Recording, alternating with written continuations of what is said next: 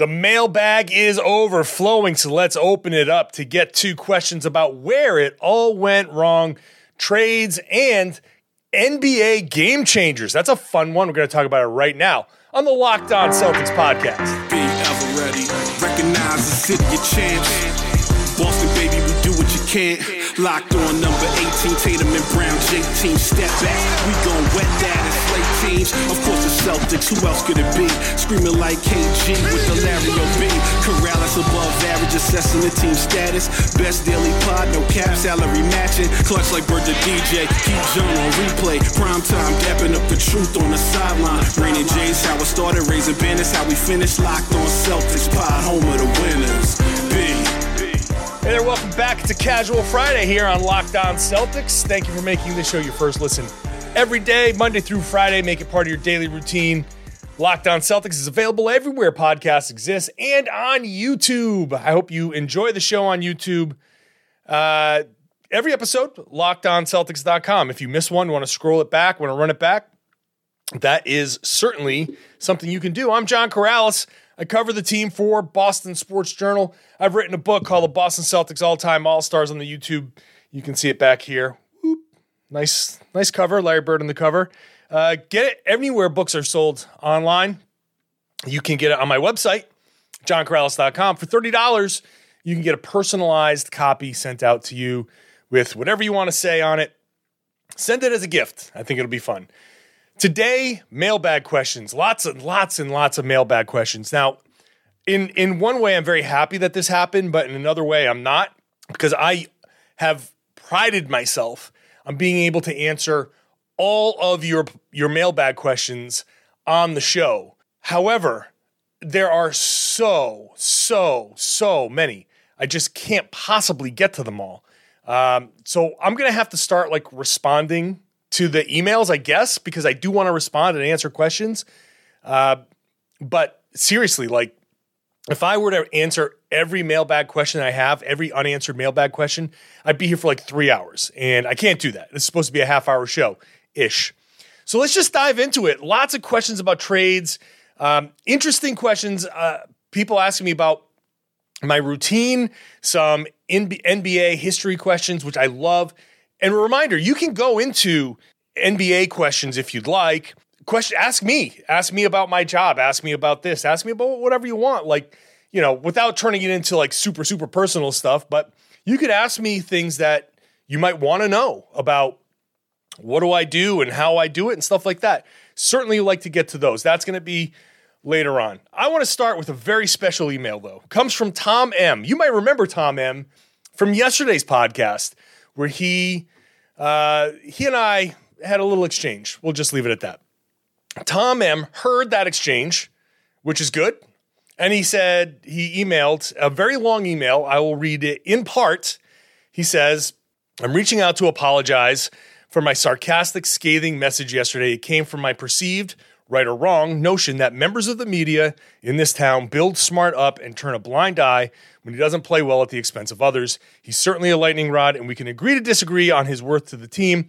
You are certainly not alone in your assessment, as I am often reminded by both Scal and Mike Gorman. It's true; they are both Scal guys. I mean, uh, smart guys. Regardless, my email was over the top and uncalled for. Tom, thank you. I really appreciate you owning up to it. I have a ton of respect. This is exactly how it should go. You go over the top like that. Um, you recognize it, send back a message, say, you know what, my bad. All good, all cool, man. Uh, I'm happy that you did that. Um, and no need to take it any further. Uh, just this is how I operate, though. I I think people who watch and listen to this show, I'm I'm a pretty I think straightforward guy. I I, I try to like I love I want to treat people with respect. I love the game of basketball. I love everything that it's done for me. I want to share that love with everybody. I see myself as a very positive person. Every once in a while, someone sends me a message that that comes from a negative place.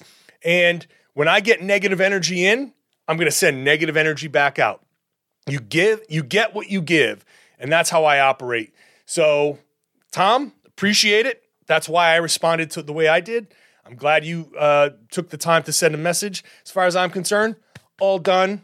Thank you for coming back, Tom. Really do appreciate it. Let's get on to the rest of the questions. Welcome, welcome, Tom, back with open arms. Ryan asks, uh, "Hey, John, uh, you probably get some version of this question often, but I generally like to know your opinion on the fall of this team over the last three seasons. It's perplexing to see a consistent top four seed and Eastern Conference team fall to 500 over the last two seasons without any obvious drain in the team's talent. What does the 1920 team that won 48 games and went to the ECF have that this current team doesn't? This is this is a great question because I think it gets to the heart of where I think the disconnect is. Because a lot of people treat the last three seasons equally. And I don't. I don't treat the 1920 season, even the way it went, in the 2021 season, and this 21 22 season, as equal NBA seasons at all because of, first of all, COVID. COVID changed everything. So let's go back. Why did those teams prior to these past two seasons succeed? Well, you had Tatum and Brown who were younger and in more supporting roles. Uh, in 1920, you had Hayward coming back. People, I think, really underestimate the impact that Gordon Hayward had on this team. That injury to Gordon Hayward, a lot of people say this, and I completely agree. That injury to Gordon Hayward derailed a very promising situation for the Celtics. That Hayward Kyrie situation with um, rookie Jayson Tatum and second year Jaylen Brown, that was the two concurrent. We had those two guys as supporting role players for the few years that Kyrie and Gordon were supposed to be the star players. And when those guys aged out and maybe left, that's when Tatum and Brown were going to assume their roles and carry the rest of it through. Hayward's injury derailed all of that. People do not remember how damn good Hayward was. He was awesome. He was a Western Conference All Star. I thought by coming to the East, Hayward was setting himself up to have a Hall of Fame career. If he had stayed healthy, he was going to be an all star in the East multiple times. He was going to build a resume where people were going to say, wow, this dude's been an all star like seven, eight straight years. Who knows what they would have? Would they have won a championship? Would they have won more? Like, there's there's a lot there. So anyway, uh, you had Kemba Walker come in after Kyrie. So that 1920 team had Kemba pre-injury. Before the All-Star game, Kemba was awesome. Kemba was an All-Star that year. Kemba was an all star. So when we say the premise, I think, here is flawed that there was no obvious drain in the team's talent, there was a tremendous drain in this team's talent because you lost an all star in Kemba Walker. That all star level Kemba was huge for this team. Gordon coming back healthy. That was his first like healthy basketball that he was playing for the Celtics in a long time. So that was huge. Losing those two guys was a problem. And then COVID derails you you have an Eastern Conference Finals run. Then you have a short turnaround. That short turnaround, every team, Boston, Miami, Denver, LA, struggled in some way that following season. And the Celtics were the hardest hit COVID team that following season. Back when getting COVID was like very, very serious. And now people seem to be like, ah, health and safety, not a big deal. That's that's not that's not uh, how it goes now. So that short turnaround, and remember, the Celtics were planning for that season to start at the end of January. Then it turned around and they started at Christmas. Well, Kemba is now missing, he missed a month before he came back. Kemba was supposed to come back at the start of the season.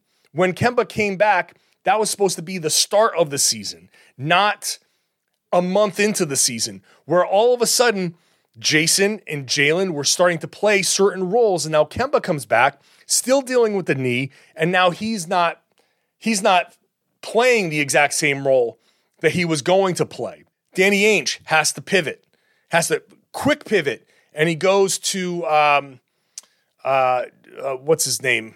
Oh, jeez, I just completely drew a blank. You get Tristan Thompson and uh, whatever that guard's. I totally blanked on the guard's name, but. Um, that turned out to be a complete disaster because you go for a guard that uh, you weren't going to sign, and all of a sudden you are now going to uh, a different plan. Uh, and I'm I'm just completely ashamed of myself for you're probably screaming this guy's name out, and I don't know why I can't think of his name, but um, Jeff Teague. Oh, Jeff Teague. They wouldn't sign Jeff Teague if the the season starts January first. You had the you had the the the Gordon Hayward departure that turned into like that quick off season because the quick turnaround, that quick off season, you can't work the sign and trade that you're trying to trying to work out. All of a sudden, he just says, "Okay, I'm going to go to Charlotte." Now you got to go to Charlotte and be like, "Hey, we'll give you draft picks to create this traded player exception." So you save face there. Then you turn around and you get Jeff Teague, and you think Tristan Thompson is going to help you out, and that's a complete disaster. Everything snowballs. Everything just pivots. Boom, boom, boom, boom. Then co- then Tatum gets COVID. Then everybody gets COVID. So it's not a surprise that that last season derailed. And now all of a sudden this year you've got Ime Udoka, brand new, coming in, trying new lineups, trying new new everything, new guys. You have Dennis Schroeder working things out. I was expecting the team to be better, but they're a 500 team. But as I said in yesterday's show, if they even have just an average shooting season, they're not 500. They're better than 500. So some things just have just gone gone wrong for this team. And again, COVID, you know, destroys the continuity and all of that stuff for everybody. But it hit the Celtics like this because you know, it makes them it makes them, you know, not as it, it takes away the continuity. I know people are going to be sitting there listening to this or, or watching this and say, well, that's excuses. Well, th- no, it's an explanation. Ask a question. Why did it happen? That's my that's my explanation. They need to turn it around, and hopefully they turn it around. But we'll see if they can. But that's that's how they got here. That's how the Celtics got here. We'll come back with when is enough enough coming up next. Bet Online would like to wish you a happy new betting year as we continue our march into the playoffs and beyond. Bet Online is still the number one spot for all your sports wagering action for 2022. It's a new year, and they've got a new updated desktop and mobile website. So sign up today to get your 50% welcome bonus on your first deposit. Just use our promo code LOCKED ON to get started. So whatever your favorite sport is or your favorite Vegas casino games, don't wait to take advantage of all the amazing offers available in 2022. BetOnline is the fastest and easiest way to wager on all your favorite sports. BetOnline, where the game starts. Please gamble responsibly.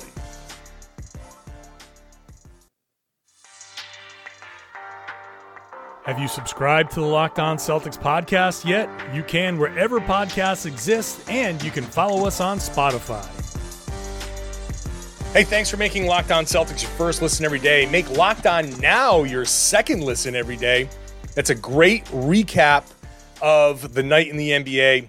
You get a couple minutes from each side. The host of each team that played uh, gives you their quick recap, and it's a great way to get caught up on the entire night you get every perspective out there. Locked On Now, wherever you get your podcasts, on YouTube, on the Locked On NBA feed. Let's get back to the questions. I took up a lot of time on those first two questions, more than I expected. So, Kyle asks uh, In games like Wednesday versus the sub 500 Pacers with no smart, would it really kill us to play Langford or Nesmith seven to 10 minutes off the bench? At some point, we need to know what we have. Kyle, I get it. That's something that I've said before, but as I think about it more, there's one thing here that I think is a super important point. And I'm going to fold in the next the next question. I'm going to say this though. This notion that at some point we need to know what we have, that's that that means us like me and you.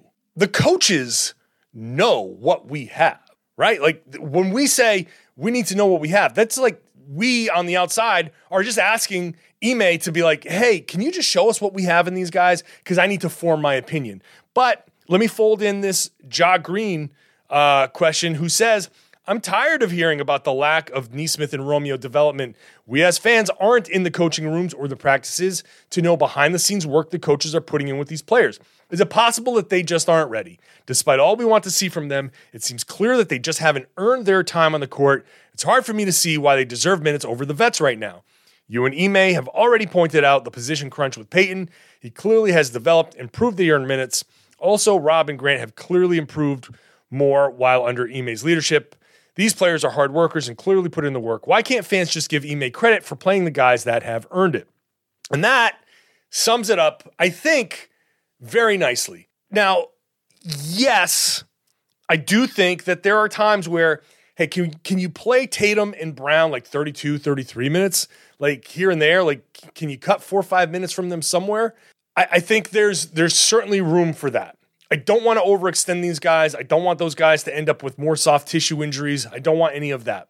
At the same time, from Ime's perspective, think about who Ime is. He's a dude that worked his ass off to get everything that he's gotten, right? He has put blood, sweat, and tears, literal blood, sweat, and tears into his basketball career.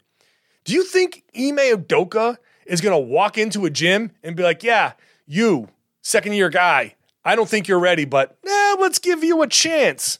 No. In fact, I think that's why he gives Dennis Schroeder more opportunity than I think Schroeder should get. Because Schroeder, for all of my criticism of him, is a tough SOB. That dude will play through anything. And I think I think Ime loves that about him. I, I respect that about him too. That dude doesn't matter what it is, man. You can chop his head off. He'd be like holding it on his head, going, "No, I'm good. I'm good. I can go. I can go play." That dude is tough, right? Style of play notwithstanding, you got to respect Schroeder's toughness, and I think that's why he plays as much as he does, and only recently has been moved out of certain lineups. Ime is not going to give guys minutes who haven't earned those minutes. That's going to be a very strong message.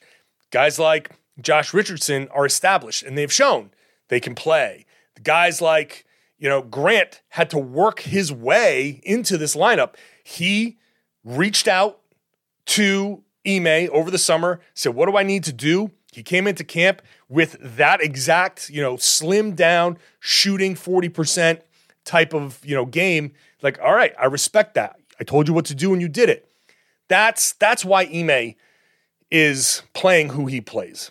So these guys are to have to earn their their their time. They're to have to earn it.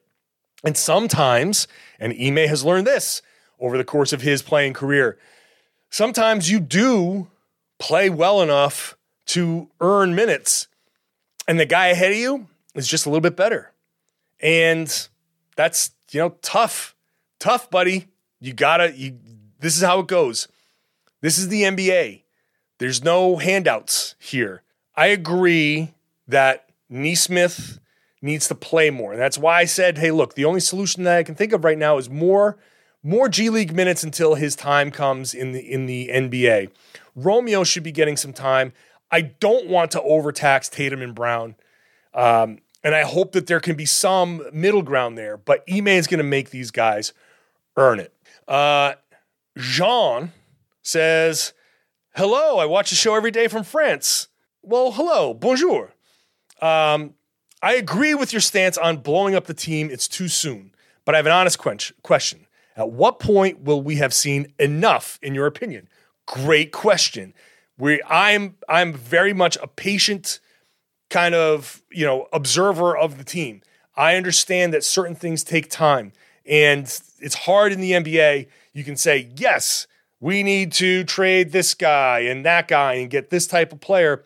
But it also requires other teams to say, yes, we will trade this guy to you and have, oh, we have this type of player available. Sometimes you've got to adjust and you have a plan, and that plan kind of falls by the wayside. At the same time, I think there is an expiration date uh, on when this is going to work and when it's going to not work. And it depends. It really kind of matches up with the Jaylen Brown and Jayson Tatum contracts. So Jayson Tatum is is under contract for a while, so he's fine. Um, Jaylen Brown has two more years on his contract, so I think I think it's fair to say if the Celtics by the net by this time next year, okay, mark it down. January 13th, 2023.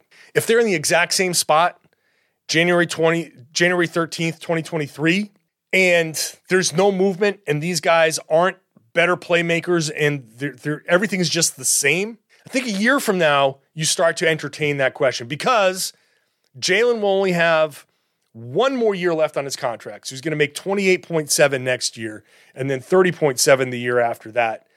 Um, if it's not working and if he is giving you indications that, you know what, if this doesn't work, I'm bouncing and he doesn't want to resign, then you have to start having that conversation.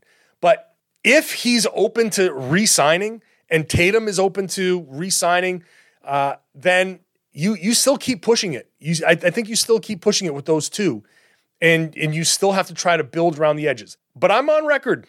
Jaylen and Jayson are the only two untouchables on this team. As much as I am a Marcus Smart guy, and I think you don't just trade Marcus Smart to trade him. I do think he's tradable. And so is Rob, and so is Al, and so is Josh Richardson, and so is everybody if it makes the team better. That's just the business of the NBA. You have you can't have an emotional attachment. I personally, part of why I like Marcus Smart so much is when I was playing, I, if I had a Marcus Smart on my team, I'd like he'd be my my favorite teammate, right? Like he's the exact type of guy, and I think I think he I do see him as a good point guard. Like I see the good in him. I don't just think that he's a maniac and oh, I love that maniac and I'm going to overlook things. That's just my opinion.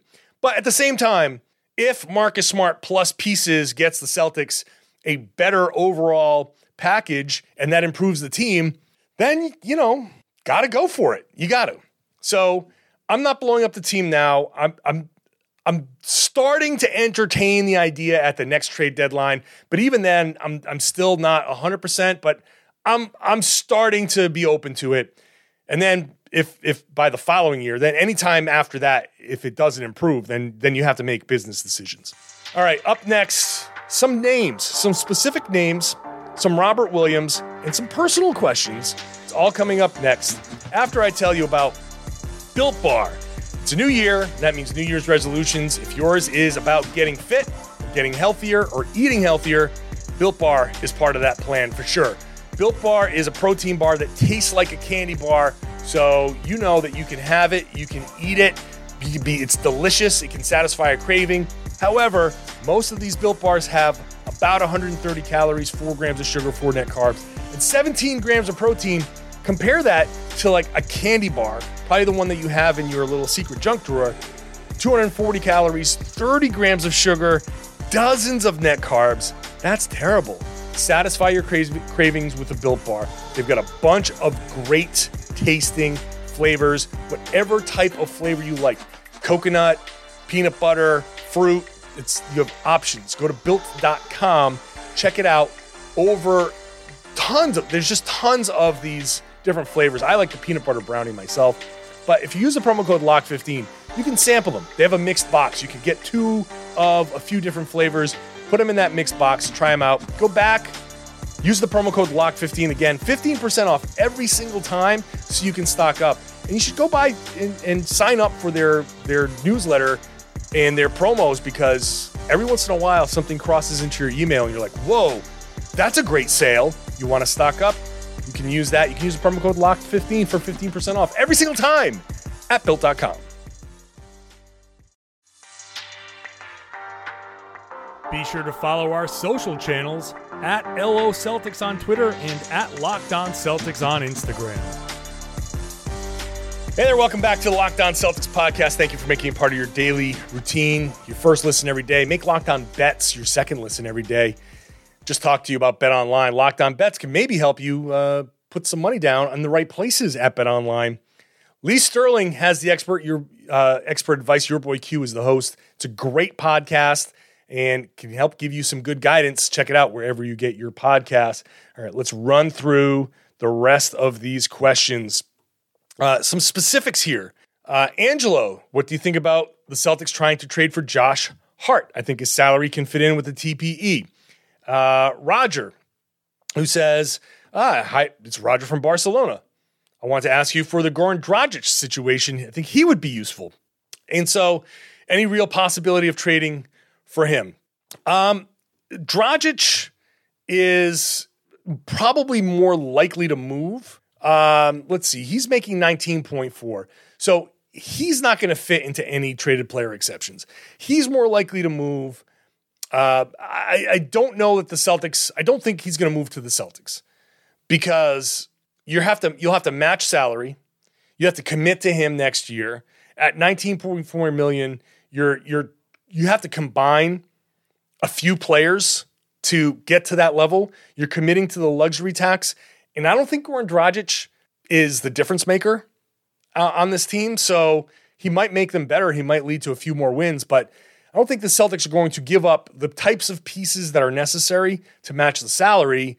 I don't think they're going to go into the luxury tax just for a few more wins. Uh, he's not going to win the, the Celtics a championship, so I, I think Dragic is probably out. Uh, Josh Hart is a super interesting guy. His salary does fit into the TPE at $12 million. But here's here's the thing with Hart. I haven't heard a single rumor about Josh Hart being dangled. They like him in New Orleans. He's he's that type of player that everybody wants, but New Orleans also wants him. I think their recent winning streak and and their kind of yeah this feeling that maybe Zion can come back at some point and they can make a run and things change a little bit with Zion on that team. I, I don't think they're they're sellers necessarily, and and certainly not to just salary dump him into the Celtics TPE. That's not going to happen. And and and I will just end this particular thing with the specific names because specific names is is one of the the questions that I get all the time.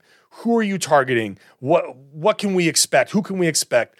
And I really don't like doing that in trades because a lot of people just say, "Oh, I like that guy. What would it take to get that guy?" And so often it's it's it's a guy who's not available or a guy that's not available for what the Celtics have. So I I hesitate to drop specific names just because I don't want to say, "Oh, well, a guy like this would be good." We know shooters, you know, like okay, I'll break my rule by saying Alec Burks would be a great guy to go get. Or you think the Knicks are going to give up Alec Burks right now? No.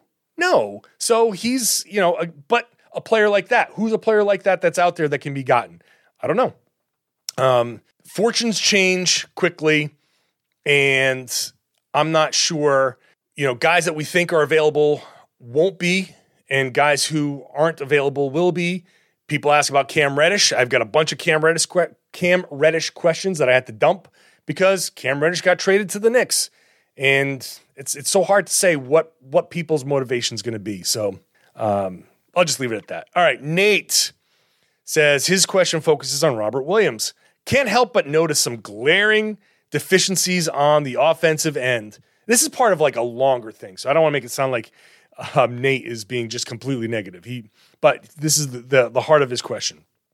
Um, a few times a game, Rob ends up with a rebound or a pass within a few feet of the rim and immediately dumps the ball to the perimeter without even looking or thinking of looking at the hoop. A few times a game, Rob also gets the ball around the free throw line distance from the hoop unguarded, and he doesn't even think to dribble, make a move, or shoot. Um, I'm happy with Rob and his progression, uh, but he needs to add some offensive skills to his bag to make him an elite starter. This, more than any trade, can unlock championship possibilities for this team. Um, and I'll roll in Phillips, uh, who says, uh, like you, I'm an optimist. I don't believe in blowing this team up. However, this season it felt like lack of shooting from Rob and inconsistent shooting from Smart compresses the floor on the Jays on the Jays and shuts us down. How can we fix that? Perhaps we look to add shooting or run more plays through Rob. Rob centered stuff. I mean, I, I I love Robert Williams, and I just did a breakdown. It's going to post at some point in the morning, Friday morning on Boston Sports Journal. It's very centered on Tatum and Brown but you see a little bit of the impact that uh, Robert Williams has. He has a lot of gravity going towards the rim. Ime Udoka has said flat out, like it would suck if he spends his whole career going out there as just the guy who catches lobs. In season, it's hard to add to your game, right? He's probably working. And one of the things that I hate about not being in the arena or at, or at practices is I, I shouldn't say in the arena, uh, but at practices is what used to happen is after practice, I would go down there and they'd be shooting around. And that's when guys would start working on different elements of their game. And I see Jayson Tatum working on floaters. And all of a sudden, a few games later, he starts to throw some floaters in there. It's hard for guys to com- completely add these elements to their game during the season. They're generally going to be adding them in the offseason. Yes, it would be nice if Rob can add something reliable, a move, something. Um, I think Rob can benefit from a little bit of old school post post play. I think there's something there. Uh, I, I do believe that there's there is room to teach guys how to make simple post moves. Feel a guy on your back, make a quick power dribble. Understand what's make your read from the from from the post and say, all right, I know I got my point guard. I know I got this guy. I got these guys over here. I understand the defense that the, that the other team is playing. If I get the ball here, I got my defender. I can feel him on this hip. I can feel him straight behind me, whatever. I can feel his elbow. I can feel his forearm in my back. So I'm going to lean. I'm going to catch the ball and boom, make a move. His whole thing, the whole thing about post moves is quick decisions, make a good read. If it's not there, kick it back out. It's fine. But a quick spin, a quick power dribble, make a little jump hook, that's fine. Totally on board for that. And I think sometimes on offensive rebounds, he should look to go back up. But at the same time, I think he understands this is Jaylen Brown and Jayson Tatum's team. I got the offensive rebound. We got 14 seconds. Let's set this back up. So I agree that he needs to think about going back up. I also understand where he's coming from because he took he took a couple of jump shots from 12 feet and Ime after the game is like, we kind of don't want him doing that. So maybe he can add that and maybe he can step that back. Uh, I, I heard Chris Mannix get ambitious and talk about uh, adding a three pointer to his game. Maybe someday, but let's baby steps with this. I do agree that Rob needs to add to his game. And, and I do think that Rob can clog up some space, but he also is what they call a vertical spacer because by the time when he goes down the middle and attacks the rim, everybody sucks in and it opens up space in the perimeter for guys to shoot. So uh, if you watch the, the the clips on the Boston Sports Journal piece, there's going to be a point where the Celtics with two corner floor spacers run a high pick and roll with Tatum and and Rob, and you have Jaylen Brown one pass away, and that's going to be very hard to defend because you can't help off of Jaylen Brown. It's going to be hard if teams aren't switching or can't switch perfectly. That that's a play that they can just you could run Rob right down the middle somebody's going to have to react to that. And you're going to have two or three options there, uh, including potentially Rob down the middle. That's going to be a play I think the Celtics can lean on down the stretch.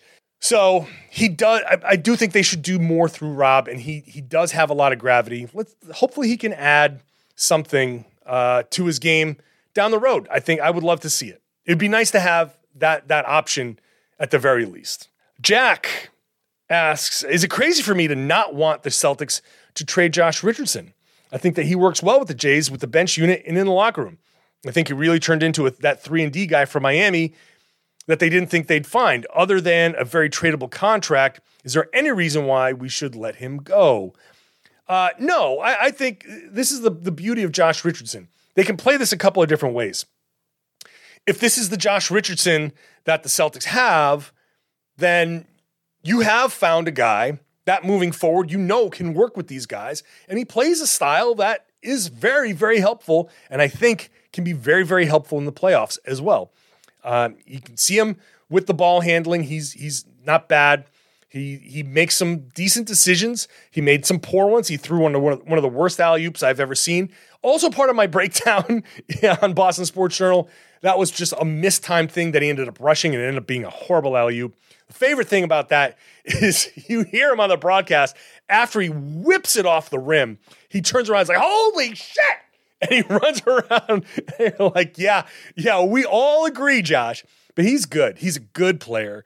Uh, he's he's the type of player that very easily could stay or go. And I think the value in trading Josh is that he is now a contract that can be used to aggregate without giving up Marcus Smart. If you value Marcus Smart in that way, and you say Marcus's defense and his overall value to this team, having been here, being the longest tenured Celtic, and all of that stuff, his attitude, his intensity is more worth it to you, then you can keep you can keep him and trade Richardson. in a deal that you know you get that bigger salary to aggregate and and you can maybe substitute him in and move on and you keep Marcus Smart. At the same time, if if you don't value Marcus Smart like that, you can move Smart and you feel okay about keeping Richardson. He's a pretty good defender and he's tall and he can he can make good decisions. And hey, in a pinch, he can be your backup point guard or handle some of those minutes. And yeah, you can do something different. Totally see that as well. That's that's the the the blessing and curse of Josh Richardson, where you know he he's he's worth keeping, but he's also worth trading in the right deal. And and that that's gonna make different people upset. But I like Josh, and he's he's like one of the more likable guys on the team. Like he's he's fun to talk to. He's a good player. A uh, couple of personal questions before we wrap this up. Well, actually, one personal question and then one fun question that I love. Patrick says, "Hey there, John. I was wondering what your game day routine looks like. What time do you get to the arena? Do they have media parking? Very interested in both home and away. What what home and away games look like for you? Uh, sadly, after the pandemic, road games look like this. I'm at home. Uh, the advent of Zoom has created a situation where there's you know there is there is value to traveling, but it's expensive to travel. It's expensive to send send you out there, and I think you know for road games now I, I can cover them without all that expense from home, and so that's what I do now. Um, and it has changed also what my game day routine is generally like because I can't go down to the floor. But I can tell you what it used to be. And it used to be like if they had a shoot around in the morning at home, I'd go to the Auerbach Center. You go, they have the shoot around. You get down, you can stand on the floor. You talk to the coach, you maybe talk to a player. You get to the beauty of that is players walk by, and if you have a comment or you have a question, you just like off the record, you can just fire it off and they'd be there and they can answer that for you.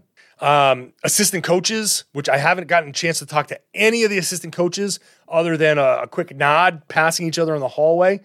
there's no there's no time to get to know any of them, and you know compare and contrast that to Jay Larranaga comes back, um, and you know he sees me, and before he goes to warm up, comes over, daps me up. Hey, how you doing? How you been? Like you develop these relationships with these assistant coaches. They see you as they move on. You come back and it's like, oh man, how's it going? Because they know they we all know. I think we all respect each other's grind.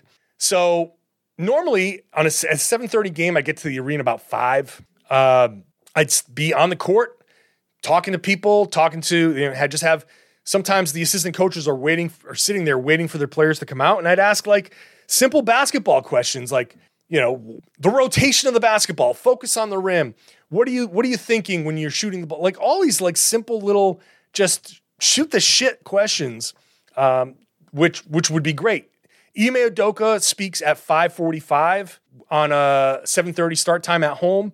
Starts uh, talks at six on the road.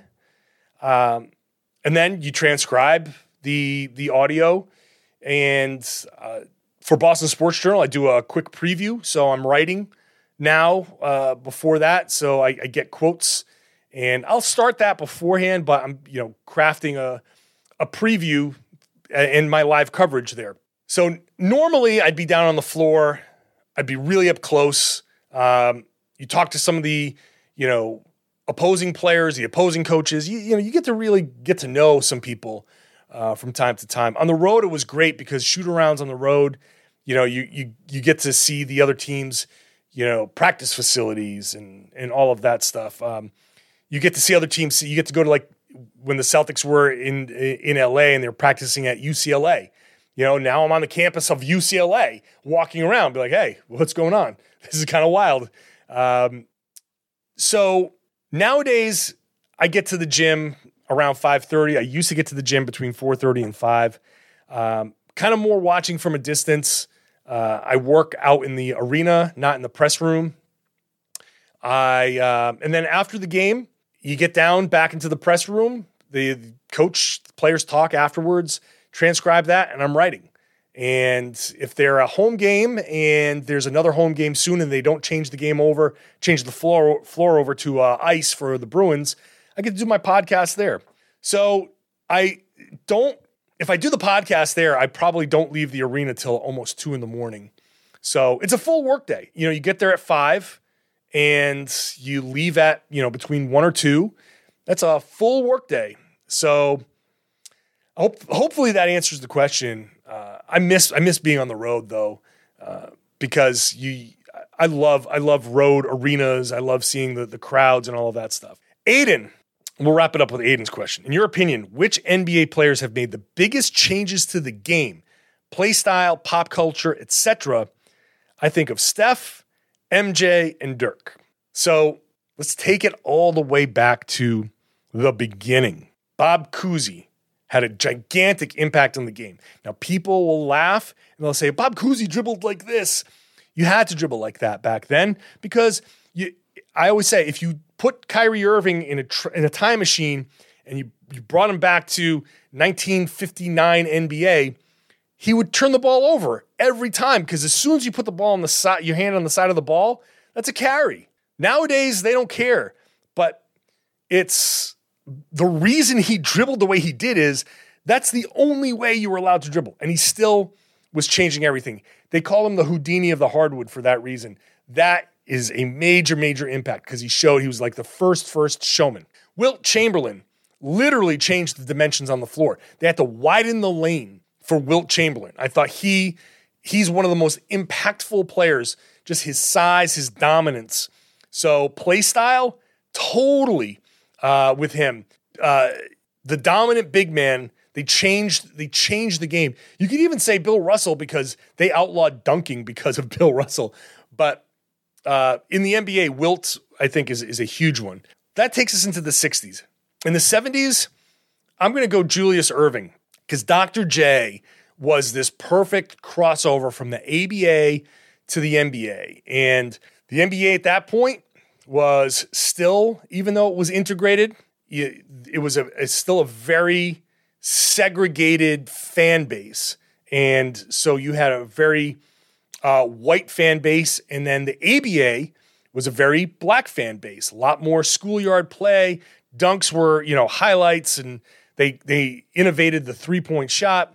And then when they merged, Dr. J was kind of the face of that, and and he became like this cool symbol um, of marrying those two styles together.